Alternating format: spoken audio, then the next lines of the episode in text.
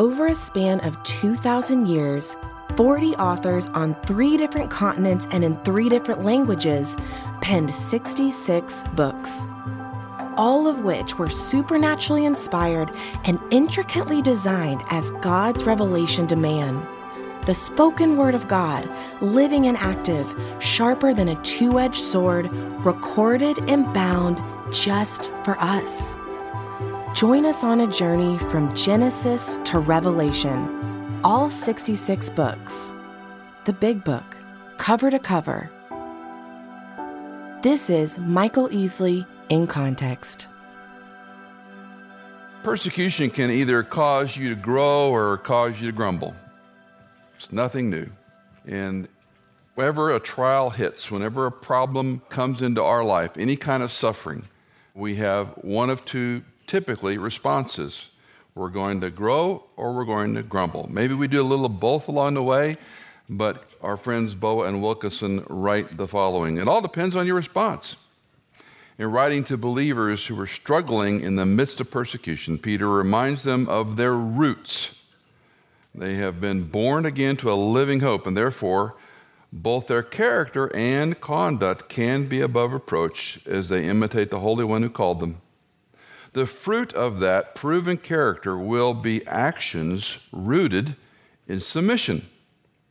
Law abiding citizens, obedient employees, submissive wives, loving husbands, and so on.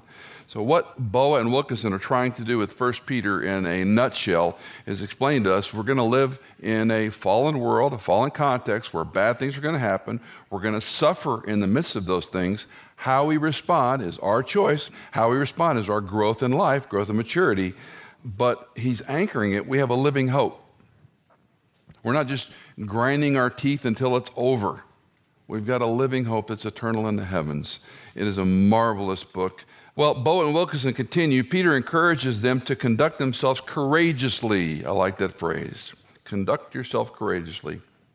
For the person and program of Christ, both their character and conduct must be above reproach.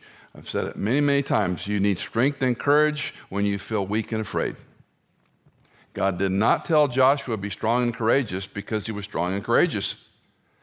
Were he strong and courageous, he wouldn't have had to tell him that. When you're weak and afraid, that's when God tells you, be strong and take courage. So when we read these admonitions, we miss some of the obvious things. Conduct yourselves courageously when the suffering comes, when the problems come. Um, if you studied uh, First Peter, I've actually taught through the book twice. I was looking back to my notes, and um, it's a marvelous study. And you know this experience. You study a book, when you start out, you're like, oh, we're going to do that book. And then you get into it and it's almost over. And then it's over. Go, oh, now I need to start over again. You know, if you haven't experienced that, you haven't studied a book of the Bible. Because it's always overwhelming when you start and a little excitement. And you get into it and you're like, we're going to get through this. And you get out of it and you go, now I finally kind of sort of understand it. And reading through 1 Peter again and again reminded me, I think I'm kind of understanding it. Uh, because this idea of suffering and trials that come and how we as believers not merely persevere and grind our teeth to get through it, but what God is doing in the process and how we learn. We are more hardwired to escape the suffering, to learn the lesson, to end the suffering, to get beyond the suffering. One of my close friends from the Northern Virginia area, his wife's uh, enduring, I think it's the fourth or fifth time with stage four breast cancer and it's remarkable she's lived as long as she's had, but she just gets sicker and sicker and sicker. And we were talking about the trials of going through chemo and the new protocol she's going to go through. And, and um, he said something that really caught me off guard. I said, Well, how long will this uh, trial be? And he says, Until remission or death. Another cheery Michael Easley sermon. I don't let you down. But that phrase has haunted me, and that's really our life. That's the only option we have in living through just the stuff, the dailiness, until remission or we die. The Christian needs to have courage to conduct him or herself in that in between. And if we understand the joy of our salvation, we should not just have tenacity, but we should have joy. We should have enthusiasm. We should have hope and optimism. Not that we're going to get through it, but we're going to learn and grow and mature, and this earth is not our final place.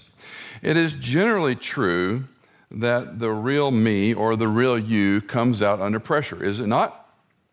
When, when something bad happens, uh, we see a glimpse into who you really are. We see a glimpse into who I really am. Uh, when, the, when the persecution comes, when the heat comes, when the accusations come, if we're caught, we're exposed. Many of you are parenting now, or you remember when you were parenting your younger children. When they're caught, you see a lot of machinations go on. If you had more than one child, you probably had one that would deny videotape, eyewitness, fingerprint, DNA. They never did that. You know, you couldn't prove it to them. And the other one's got a soft conscience, and I did it, I did. And they cry and they mourn they repent. And I often looked at our kids going, which one am I like? When the heat's turned on, when the pressure comes, when we're caught, we're exposed, when something bad happens, I've known a lot of people that don't respond that way when hard things happen medically but exposes us to some level. Do you remember the, the Mousetrap, which was a play within the play of Hamlet? Only if you took like classic literature or had to suffer through and watch Hamlet would you know anything about this. But there's a wonderful story within a story that is written by Shakespeare. And Mousetrap is this play that Hamlet produces to basically expose what happened. It's really a very clever story. You have to get past the English. By the way, Shakespeare's meant to be watched and played, not read and studied. You can't read it. You give it up unless you're a professor. You can't read it. You watch it. You do a play, but you don't try to read it. You'll just you'll stop. Queen Gertrude is, is Hamlet's mother. And she's watching this play, and in the middle of this play, uh, she makes that famous statement the lady doth protest too much, methinks. We typically reverse that and say methinks, but the way it was written, the lady doth protest too much, methinks. And she's commenting about the, the queen whose husband's died, and she's overreacting and overacting. She'll never marry again. And she does immediately. What the reader, what the participant is seeing, going, well, the queen's done the same thing. Does she see it? Everybody else sees it, but she doesn't see it. And so the queen, watching the mousetrap, expo- sees the exposition of it. She goes, Well, that was deceptive. That was stupid. Nobody, of course, would believe that, that she's so lost with her husband being murdered. And in the very same way, the queen remarries immediately after her, after her husband's murder. And so the irony of someone said, Methinks she does protest too loudly, methinks, uh, we're exposing our character. All that excursus just for that point the audience knows something. And here's, here's the reason I bring this up those around us know who we are, the way we respond to trials, the way we respond to pressure, the way we respond to stress our character and conduct are exposed. I want to look at 1 Peter in a little different fashion than before. I want to talk some high level about topics, and I just want to look at 10 verses because there's so much in this text that I love to glance over. But rather than doing that, I want to give you what I think is one of the more, uh, let's say, um, needs emphasis part of this book. So let's think about some topics. I don't think you can read this long letter, as Wayne Grudem writes, without hearing the voice of God speaking powerfully to the church today. 105 verses, Peter ranges over a wide field of Christian theology and ethics. Here is the great doctrine of redemption from the conception before the foundation of the world to the consummation of our receiving an inheritance that never fades away. Here are the repeated calls to holiness and to humble us to trust in God each day.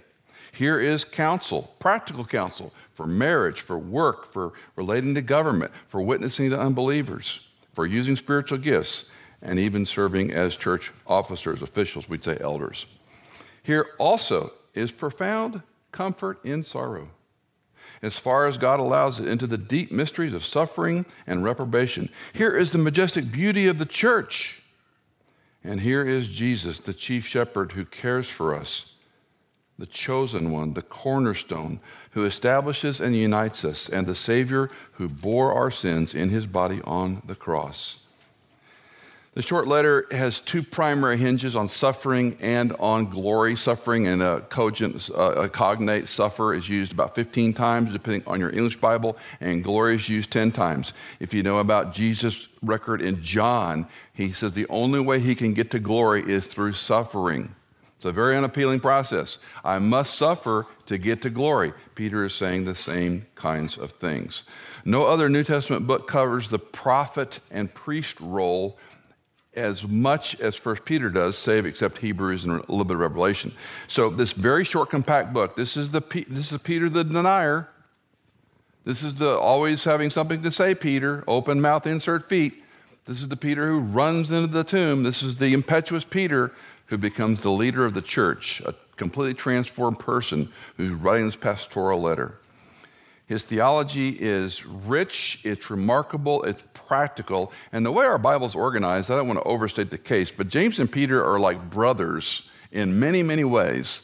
And what James is saying in a practical exposition is not unlike what Peter's saying in a practical exposition. And a lot of it has to do with injunctive or imperative kinds of commands.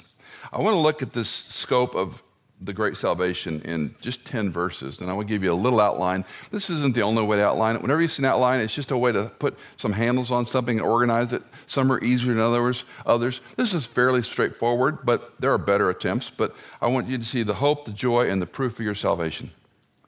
The hope of your salvation in the verses 3 to 5, the joy of your salvation in verses 6, 7, 8, 9, and the proof or the witnesses of our salvation in verses 10 through 12. So that's where we're going, just to look at these 10 verses for a few minutes. And let me read chapter 1, verses 3 through 12. Blessed be the God and Father of our Lord Jesus Christ, who according to his great mercy has caused us to be born again. Has caused us to be born again to a living hope through the resurrection of Jesus Christ from the dead, to obtain an, an inheritance which is imperishable and undefiled and will not fade away, reserved in heaven for you who are protected by the power of God through faith for a salvation ready to be revealed in the last time. In this you greatly rejoice, even though now, for a little while, if necessary, you have been distressed by various trials, so that the proof of your faith, more precious than gold, which is perishable, even though tested by fire, may be found to result in praise and glory and honor at the revelation of Jesus Christ. And though you've not seen him, you love him. And though you do not see him now, but believe in him, you greatly rejoiced with joy inexpressible and full of glory. There's a pause there. Do you live with an inexpressible joy? Not happiness, not things that we get or acquire that make us happy, but do you live with an inexpressible joy in your salvation? So hold that thought as we continue. Verse 9 obtaining is the outcome of your faith, the salvation of your souls. As to this salvation, the prophets who prophesied of the grace that would come to you made careful searches and inquiries, seeking to know what person or time the Spirit of Christ within them was indicating as he predicted the sufferings, there it is, of Christ and the glories to follow. Those two terms hinge together. It was revealed to him that they were not serving themselves, he's talking about the prophets they were not serving themselves, but you, the future reader, the future hearer, in these things which are now, which now have been announced to you through those who preach the gospel to you by the Holy Spirit sent from heaven, things into which the angels long to look. A lot of text covers a, a remarkable scope of the power, the glory, the amazing content of our salvation, this great salvation. So let's think about some of these a little bit and unfold some of these verses. First of all, notice again, according to his great mercy, he has caused us to be born again to a living hope. Um, this reminds us a lot of a lot of things. It reminds us it's not our work, it's his merit. It's not our merit, it's his work. And I, I, still think sewn very tightly into most people's brains is this if then view of life and theology. If I do this, then this will occur. And uh, we've heard, we've all heard artists, we've heard uh, people that have a lot of attention in the media, whether they're a movie star or a musician, and they, they'll say things like, I, I searched world religions and I decided this was the one that was right. And that always makes me sort of gag. Like, number one, you haven't searched all world religions. Uh, I went to seminary and post grad and grad school and doctoral, and I, had, I didn't probably study 10 religions. You could spend 18 lifetimes and you couldn't study all world religions. That's just a silly statement. What they mean is, I checked out a few things and I said, this is the one I want to believe. That's a human determination. That's fine, but let's just be straight about it. I looked at three and I picked that one. And then they align their life to it and unfortunately, tragically, it never lasts, or rarely does it last. When I was in high school, there was one artist whom I will not name, and he came to Christ in a very powerful way and started producing great Christian music. And we all were buying it, and he was being interviewed. And the next thing you know, he jettisoned it all and got into Kabbalah. So, what do you do with that? Um, part of the challenge is they don't understand that salvation was not their determination. And Peter says it very well. According to his great mercy, he has caused us to be born again to a living hope. There, there is a work of salvation. You may not like it, you may not understand it, you may not be able to make sense of it. Uh, all of humanity is going to hell on a train, and there's no handbrake and there's no conductor. And unless God calls you you're going to hell.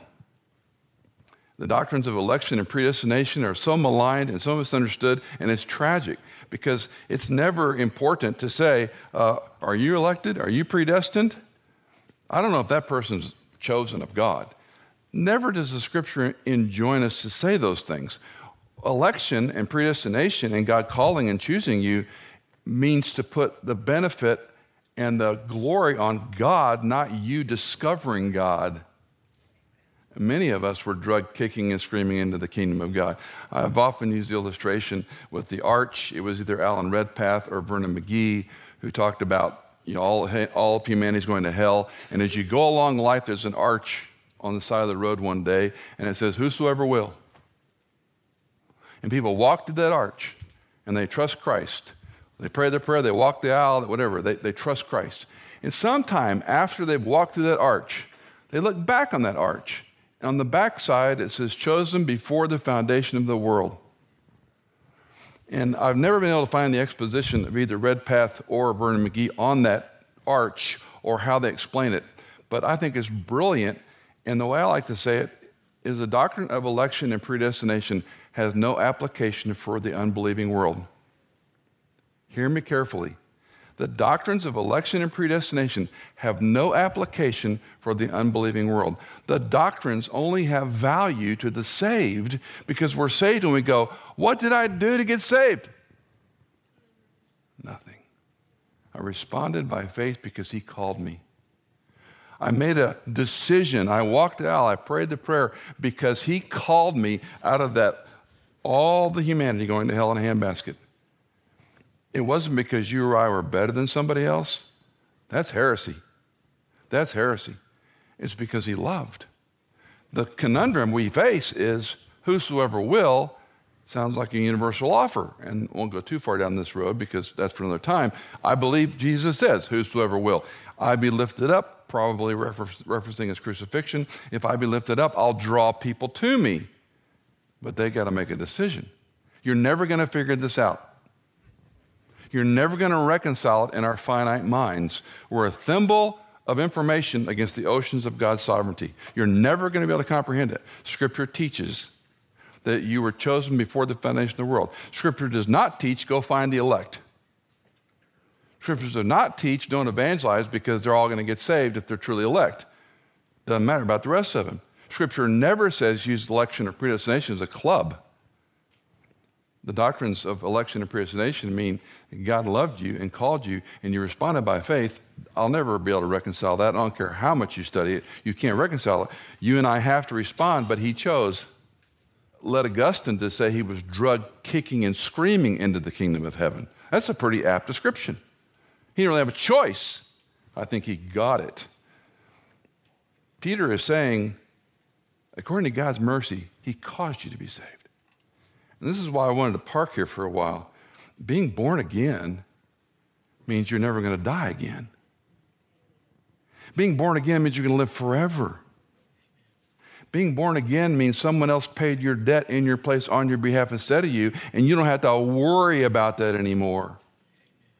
Being born again means you're free from the guilt and shame of all the things you did before you knew Christ. And apart from the resurrection, we're hopeless. It's not a matter of an intellectual pursuit of Jesus Christ or an intellectual pursuit of what's the right religion in the world. And I'm going to belong to that group like you're choosing a political party or a club or an association. It's the fact that you respond to the call of Christ. There are people right now in this room that don't know Christ. There are people watching live stream or will watch later who don't know Christ. And what you need to know is that He died in your place on your behalf instead of you. He took your sin, He took my sin. He willingly obeyed His Father. That's what Peter's talking about. The glory will come through the suffering. He suffered in a way we can't measure or understand. No there's no human measurement. The crucifixion, the excruciation of the crucifixion, is a physical depiction of what we would say was the worst torment that could happen physically to a human being. But the spiritual challenges, I would argue, were far greater than what he endured on that cross. Separated from his Father, his Father pours wrath upon him because he loves you and me. He obeys his Father because he loves you and me. He obeys his father because he loves his father. He only does what his father tells him to do. He's the perfect son in every measure. And he says, I will take their sin and let you pour the wrath upon me in their place, on their behalf, instead of them, so they can have a free gift called eternal life. I'll pay for it, Father. Put it on my tab. I take care of it for them. We do not understand how great this salvation is. It has become our get out of jail free card when we sin. It has become that, oh, by the way, when I die, I know I'm going to heaven thing. It's that once saved, always saved cliche we say that's true, but we treat it casually. You and I deserve hell. You and I deserve the wrath of God, but He loved you. And He died in your place on your behalf instead of you. If you don't know Christ, I'd sit here all week and try to convince you. I can't. But there is someone who does, and his name's the Holy Spirit. And he's better than a guilty conscience. He's better than a Billy Graham. He's better than a preacher or an evangelist or a revival. Because the Holy Spirit takes the living Word of God and He somehow impresses it upon human hearts and minds, and we know we're sinful, we know we're desperate, we know we're wicked, we know we're bad. Forget this self esteem junk that the culture's trying to sell you. Let me encourage you you're wicked. You're a stinking sinner, and so am I. And I'm headed to hell unless somebody else helps me. He died in your place on your behalf instead of you because he loves you. And by putting your trust, by putting your faith, by putting your belief in Christ and Christ alone for salvation, he forgives you of your sin and grants you eternal life. It's the most incredible transaction ever on the human planet. It's the most incredible transaction the world will ever hear. You didn't do anything to merit or warrant or study or figure it out. He called you by His grace, He called you by His design, He called you by His love. I hope you never stop being marveled by it. Further, Peter says we have an inheritance, which is imperishable, undefiled, will not fade away. It's reserved in heaven. This is mind boggling and otherworldly when I read this passage. It blows my mind, and it's only understandable in the other world. It's, it's something we can't even begin to understand. I find it fascinating uh, when he talks about gold here. Um, when, when my um, when and I got married, I have two rings that are that are uh, welded together. One's a little larger band, one's a little smaller band. The uh, the the smaller one actually was my father's, and um, when he passed away, I asked mom if I could have it. Excuse me, let me back up. The, the, the, the larger one was my maternal grandmother's, and when C and I were dating and engaged, you know, you're going to buy a ring, and I said, Would you mind if, if we used my maternal grandmother's ring, if mom would give it to me? No. And immediately mom says, Of course you can have it. And she was, it was apparently a ring she got later in life. I think maybe her hands grew or whatever, arthritis, because it's quite large. I have large hands. But um, when I took it to the jeweler, he said, I can't, I can't enlarge this, it'll break. It's so old. And so, fortunately, it was able to, it's snug, but it gets on there. When my father passed, I said, Hey, mom, what are you going to do with dad's ring? You want it? Yeah. I didn't have to beg. I got it. So I took him and had, I took him to a jeweler and I had him put them together. He said the same thing. That ring is so old. See, I thought gold was eternal. This passage tells us it's not. It's perishable and fade away. Friend of mine cleaned pools in seminary and he wore his gold wedding ring and for four years, he cleaned pools. And one day, he pulled his hand out, and his ring crumbled in about 10 pieces. And he took it to a jeweler, and he said, The chlorine has leached out other metals of that ring, and you can't melt it and remake it. It is gone. You have to get a new one. Peter says that even gold is perishable. He's saying that which the world looks at as being the most enduring thing doesn't have a chance. Your salvation is imperishable, it is undefiled, it will not fade away, it's reserved in heaven. It's pretty interesting to dwell on that. We have a lot of us have this acquisition of wealth idea, and I'm all for I'm all for being good stewards. Uh, Cindy and I, I often say, and I know I'm in Dave Ramsey's country. Be careful here, but I said we were Dave Ramsey before Dave was cool. Meaning we, we grew up in Ron Blue's era. And uh, we had the envelope system. We had, you know, spend less than you earn, avoid debt, uh, give, and save a little bit and do it for a lifetime. And we were scared enough and whatever enough, and that's what we did.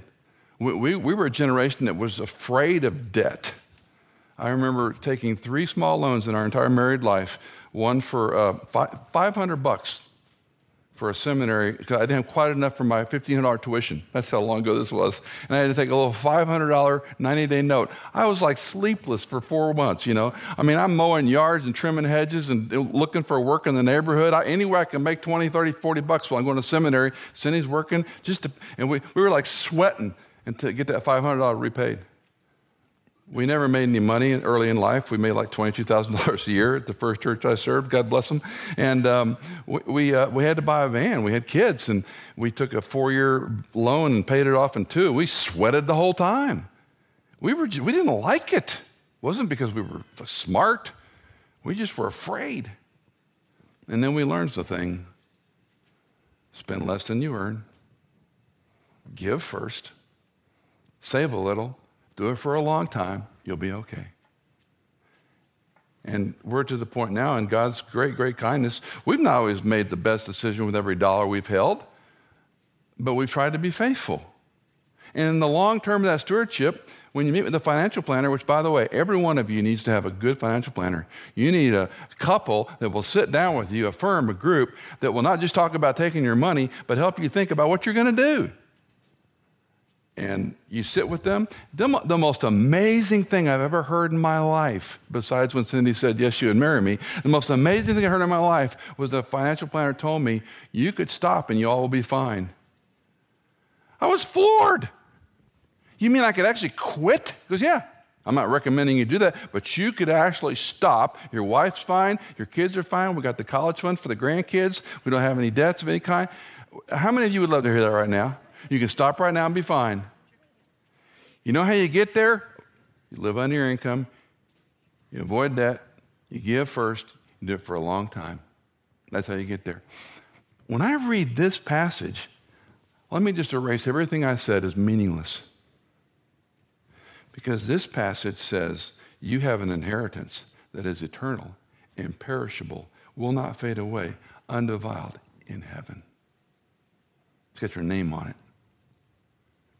Your salvation is so incredible. He, by his mercy, drew you to himself, and he secured everything you will need for all eternity, not just to get your kids through college, not just to get out of debt, not just to take that one dream vacation you want to take, not just to buy your second or third home, not ever fill in a blank. And this is the problem with horizontal living. Verses 6 to 9 speak of the joy of our salvation. So, so first of all, we're, we're seeing in this passage the hope. The hope you have is it's otherworldly and mind boggling what your inheritance is going to be. The second part of this is the joy of your salvation in verses 6 to 9. We need to remind ourselves that life is not always terrible, and we need to also choose joy. Joy is different than happiness. I've shared many times before. My nature is not a joyful person. I, am somewhat of an Eeyore. I'm kind of a half empty guy. Uh, I learned from my brother years ago it's better to be pessimistic because if something good happens, then you have a real good reason to be excited. Right? Some of you understand that. You know, uh, Tiggers drive me crazy. You know, Tiggers just wear me out. I'd rather be Eeyore. And so we're just, we're, you know, we look at things differently. Um, I have to choose joy. And something I've learned too late in life is you have to remind yourself of this, or you won't be joyful. You don't learn this lesson one time and all of a sudden, it works both ways. If you're one of these overly joyful, bouncing around crazy people, uh, it takes some tempering to calm you down, right? On the other side of it, if you're sort of a dour, half empty, kind of, you know, analytical, calculated person, you got to remember to look for joy. And I'm not talking about activities and how we live life. I'm talking about what the scripture tells you about joy. You know, what stirs me, and I've told you before, I don't I don't smile, I cry when I have joy. My sins are forgiven. That blows me away every time I dwell on that. The psalmist says he forgives our sins for his name's sake. Isaiah says the same. He forgives your sins for his name's sake, not for you or me, for his name's sake.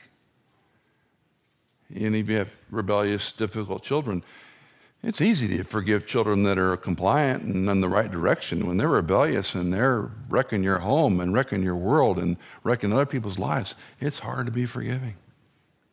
You sure you say it, but do you feel it? Wow, that He forgives my sins. All I've ever done, all I continue to do, and all that I will do. If that doesn't stir you, I can't help. I would say about the joy of our salvation is you can't overstate it and you can't overstudy it. You and I should be the most joyful people on the planet. You've heard me say that at least once before. Because we don't have the fears the world has. Sure, we have trials and suffering, and that's what the book of First Peter is about, but We've won the war, and we haven't. He has. The victory's completed. The inheritance is secure. Your dream. Any of you ever built a home? Have you ever like built a custom home or got a spec home and worked on? And, and you do that, and it's just fun thing. See, I, I'm married to a realtor, so we do that. And so sometimes she says it's time to move, so we move. I, I guess I get to live where Cindy decides, so it, it's good. Uh, every house we lived in, there's things we would change. Every house you build, every house you buy, every architect that designs those houses goes and goes, you know, I should have done this instead of that one. So I have a friend who's an architect, and he said it takes about six homes before you figure out what's going to be better. And you're learning things along the way, and you're you still go, ah, it's not exactly what I want. It's not quite right. When it comes to the joy of your salvation, you can't overstate it, overstudy it. You got to go back to it again and again. You got to remind yourself of what it was. You got to remind yourself of why and not get lost in the what's wrong with it. It's amazing how a handful of hard, negative, uncomfortable things can destroy your joy. And First Peter is saying the joy of your salvation in the midst of your trials needs to be higher than your frustration with life. Um, my two cents on COVID. Uh, we continue to talk about this. We continue to worry about it. We were with some people last week, and I was exhausted talking about it. I'm just, I'm just so tired of everybody having an opinion. Science says this. Follow the science. Do this. The science says two, three masks. God bless them all. God bless them all. I know it's taken lives. I know it's not to be trifled with if you have certain pre existing situations. I am not minimizing that. Yes, yes, yes, you have to be smart. But my God, people, are you going to live under the fear of a virus the rest of your life? I'm not saying you live half-heartedly. I'm not saying you're stupid. But this says we have the joy of salvation that can't be taken away, that's eternal, it's imperishable, it will not fade away, and you ought to be happy about it. If you're not, something wrong with you, something wrong with me. Because we're so horizontally minded, we don't think God really enters into our equation. If I do these things as a steward, if I do these things as a ready, then things will probably work out right. I'm here to tell you it probably won't. It might. If it does, great. Good for you. Bless God if it works out. But this life is a vapor we saw last week. You know, it's funny, when mon- the monastic period is a, is a fascinating study if you're inclined to history, but people that were beat up by sin and guilty said, let's get away from the world. And in fact, they were the first ones to unplug. Let's go to the mountains. Let's go uh, somewhere uh, away and we'll live a holy life. And we'll have, you know, prayer in the morning and we'll sing and we'll grow vegetables and brew beer and raise German shepherds, what they all did. And, and, we'll, and we'll be away from the temptations of life and we'll be better, pious Christians. You know how successful the monastic period was? A total disaster. And it fell apart. Sure, there's a part of me that'd like to be a monk, to be away from all the, the stuff of life. I mean, that's part of who I am. Some of you go, no way. I want to be where the party is. Go right ahead. My simple wandering point here is you need to choose to rejoice in your salvation regardless of your trials. You cannot overstate it, you cannot overstudy it. He has accomplished what you could never dream of and we live like we're poor, suffering people. If your salvation and mine are protected by the power of God through faith, Peter says, in these things you greatly rejoice, even though you have been distressed by various trials.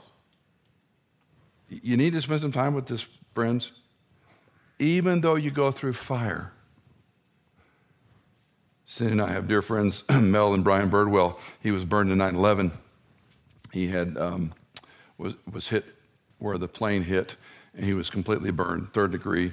He spent uh, 12, I think 13 weeks at the Washington Burn Unit. I went to see him on a number of occasions. I've never seen a person go through so much agony uh, with the, the, the, routine they had to go through with the chlorine baths and debriding him. He's on a complete morphine drip. He's five minutes in these chlorine tubs, and these poor people that have to do this to burn victims, they're debriding the skin, and the, and the patients are just howling. They're just howling. There's nothing can turn the pain down. And then you go through that whole process. You go back, you collapse, you're exhausted, you're on a wide open pain, as much pain medicine as I can give you without killing you, and, and you do it again the next day. And again the next day, and again the next day. And last time I talked with him, I think he's north of 40 surgeries. He's had post burns. He and his wife wrote a book called Refined by the Fire using this verse. My sufferings don't look anything like Brian's and Mel's but he's a Texas State Senator today. And if you met him, you'd see the, cause, the, the results of being burned that badly. But here's a guy that loves Christ, and he's got a purpose in life. His faith is more precious than gold, even pure gold, because your faith in Christ is not like this, it's imperishable. It's mind boggling and otherworldly, more precious than gold, and the outcome of your faith is your salvation. What will it take for you to stop long enough beyond me talking at you for 45 minutes to sit and understand how great your salvation is? I don't know that I can do it. I feel inadequate to set a fire under your mind and heart we do not understand the price of our salvation or the benefit of our salvation. Because we live self willed and horizontally. And when trials come, we complain about them. It's normal. Peter is saying you're going to have suffering. There'll be glory at the end of the suffering, but you're going to have suffering. And as you go through this suffering, let me start this letter out by saying the hope and the joy of your salvation is surpassing this temporary world we're in. The last section is verses 10 to 12. It's a little hard to shrink wrap it into an outline. Maybe it's the witness of our salvation, the proof of our salvation. Probably would not be uh, hurtful for me to reread verses 10 through 12. As to this salvation, the prophets who prophesied of the grace that would come to you made careful search, searches and inquiries, seeking to know what person or time the Spirit of Christ within them was indicating as he predicted the sufferings of Christ and the glories to follow. It was revealed to them, he's talking about the prophets of old, that they were not serving themselves. In other words, the prophecies they were given by Yahweh were not just about their experience, but about something in the future. And he's really giving a tell to the new covenant here. Um, but to you, in these things which now have been announced to you, to those who preach the gospel to you by the Holy Spirit sent from heaven, things into which angels long to look. So, if I can say that the joy of your salvation, the hope of your salvation, this is the witness or the proof of your salvation that you have. And let's see if I can unpack that a little bit to make sense of it. Um, the prophets understood grace. I think the prophets understood more of a theological timeline than we give them credit for. They didn't necessarily understand about the Christ and, and when he was going to come, obviously, but they knew a Savior had to come. They knew someone had to solve their problem and their dilemma. Uh, even David, when he writes as the king, understood someone had to come solve the sin condition that we're in. But they're studying the scripture. They've been given this information, and they're, they're like a good prophet or a good priest or a good preacher or a good Bible student. They're studying the scriptures and they're trying to see. This isn't some Nostradamus nonsense. What did it mean? That's, that's a lie from hell. What they're, what they're studying is what does the Word of God tell us? What is the Spirit doing in this new covenant? Because the new covenant is poured out on all mankind, and the Spirit of God will teach. We don't need, quote, the rabbinic system in and of itself. The Holy Spirit will help us understand and accomplish these things, along with teachers still. Jesus was hated, he was betrayed, he was forsaken, he was scourged, he was crucified, he, he endured inhumane treatment for the glory set before him. He was also transfigured, resurrected, ascended, and now lives eternally at the Father's right hand and will come in a future to reign in glory. Wayne Grudem writes Though the world may think such Christians insignificant and worthy of pity or scorn. Let me read that again. It's a little bit cumbersome. Though the world may think such Christians insignificant and worthy of pity or scorn, certainly uh, we're derided more now than in my lifetime. Uh, the church around the world is persecuted, has always been persecution, but now it's, there, there's no consequence anymore of persecuting church in many countries. The world may think of us as insignificant or worthy of pity or scorn. But the angels who see the ultimate reality from God's perspective. So the angels are removed from the commonplace and they see what God the Father is doing. From the angel's perspective, he writes, um, find them objects of intense interest. It's one of those phrases angels long to look. It always gets people, what is going on there? What's going on there? This is a great explanation. Hang with me. For they know that these struggling believers are actually the recipients of God's greatest blessings and honored participants in the great drama at the focal point of universal history. We too may rightly think of our Christian lives as no less privileged and no less interesting to holy angels than those of Peter's readers. Said it real simply the angels are more, more blown away about our salvation than we are. The angels are more blown away about salvation than the world looks at crazy Christians and persecutes the church. These super beings that exist to do God's bidding, they're messengers that only do what He tells them and what He tells them to do, and what they sustain we'll never know until heaven. It's a great study, by the way, but we just don't know a lot about them. But Peter's, oh, by the way, comment, oh, by the way, the angels look at your salvation and they're, paraphrase, they're blown away. They can't believe what they get to see how you, a sinful person, can be saved by the grace that they understood and have an eternal relationship and inheritance with Him. Prophets of old looked at God's angels, and this phrase, long to look at their salvation, had to scratch their heads. Now, post New Covenant, we understand. The bottom line is, you and I are throwaway people. We are discarded human. We're homeless. We're mentally ill. We're sick. We're sinful. We're depraved. We're arrogant. We're abusive. We're abused. We're victims. We're poor. We're well born. We're legitimate. We come from all sorts of brands of life. But Christ died for you. He loves you, He forgives you. He calls you his child. He gives you a backstage pass and a front row seat at this most eternal, imperishable, never fading kingdom. So when you suffer, when I suffer, when things don't go our way, when we're victims, when persecution happens, when unfortunate, when loss happens, go back to the joy of your salvation.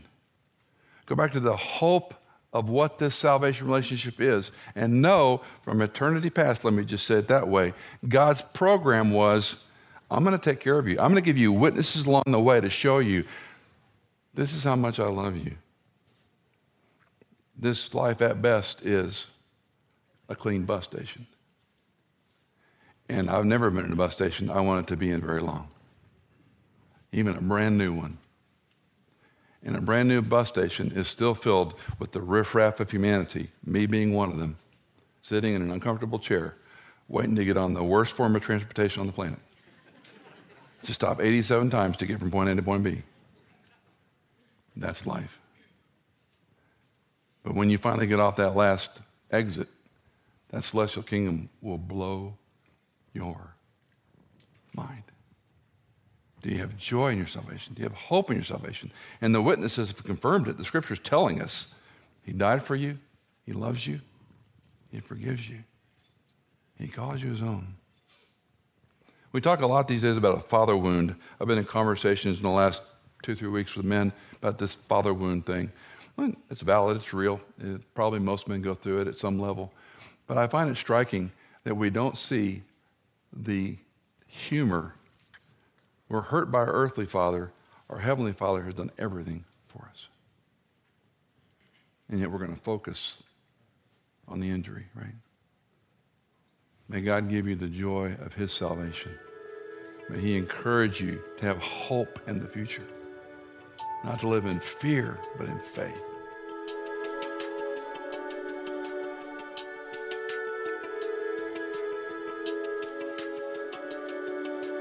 Did you know that In Context is fully funded by our listeners like you? If you are a regular listener, would you consider giving a one time or perhaps monthly donation? You can give at michaelincontext.com. In Context is produced by Hannah Seymour, mixed and mastered by Sonomorphic, and music composed by Chad Cates.